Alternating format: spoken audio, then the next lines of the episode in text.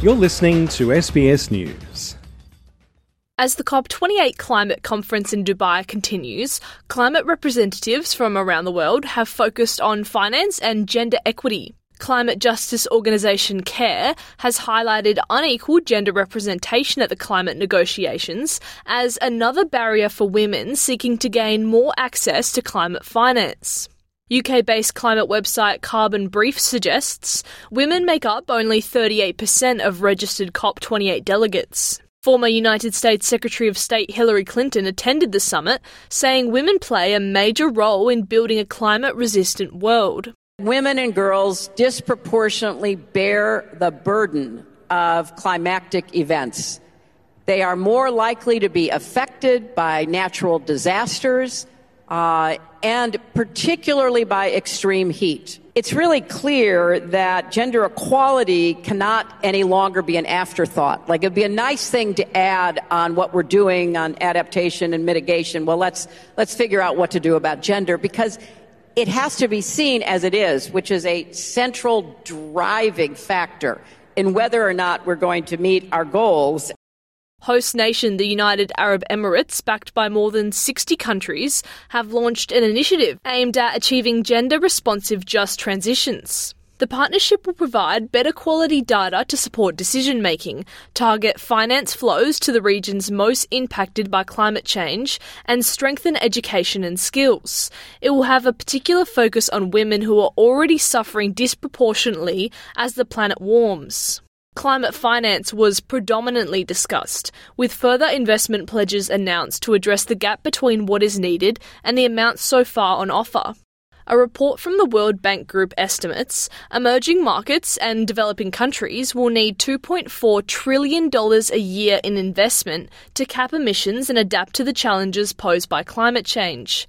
International Monetary Fund Managing Director Kristalina Georgieva says that's meant the role of the IMF has significantly changed. Today, we are a systemically significant institution in the fight against climate change because climate shocks are macrocritical, they affect macroeconomic and financial stability, and the opportunity of the uh, green transition uh, is a pathway to green jobs and green growth. What it means for us at the IMF is that we now integrate climate considerations in our macro analysis, uh, stress testing of the financial system in the data work we do at uh, the IMF, and of course, in terms of financing. The United Arab Emirates has pledged $270 billion in green finance by 2030 through its banks. Several development banks have also announced plans to increase their funding efforts, including by agreeing to pause debt repayments if a climate related disaster hits. Meanwhile, delegates have responded to comments by COP28 President Sultan Al Jaber after he suggested the world would be back into caves if there was a phase out of fossil fuels to allow for sustainable socio-economic development. Executive Director of the United Nations Environment Programme, Inger Andersen, has rejected that assertion. I'm not living in a cave, that's all I can say. Uh, I have a solar system uh, and I'm hooking into the Kenyan uh, utility. Uh, which I do on a cloudy day.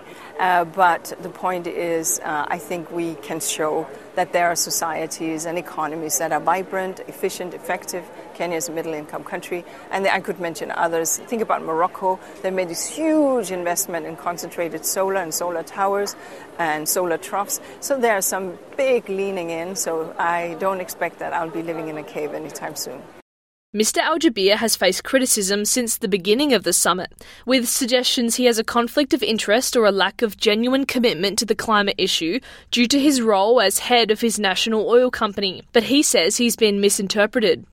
I honestly think that there is some confusion out there and misrepresentation and misinterpretation. And to address this question right, let me first introduce myself to you. I'm an engineer. It's the science and my respect to the science and my passion about the science, and it's about my conviction to the science that have enabled me to progress in my career. I am quite surprised with the constant and repeated attempts to undermine the work of the COP28 presidency. And for more stories on the climate crisis, you can follow SBS Climate Calling in your podcast app. Kira Hain, SBS News.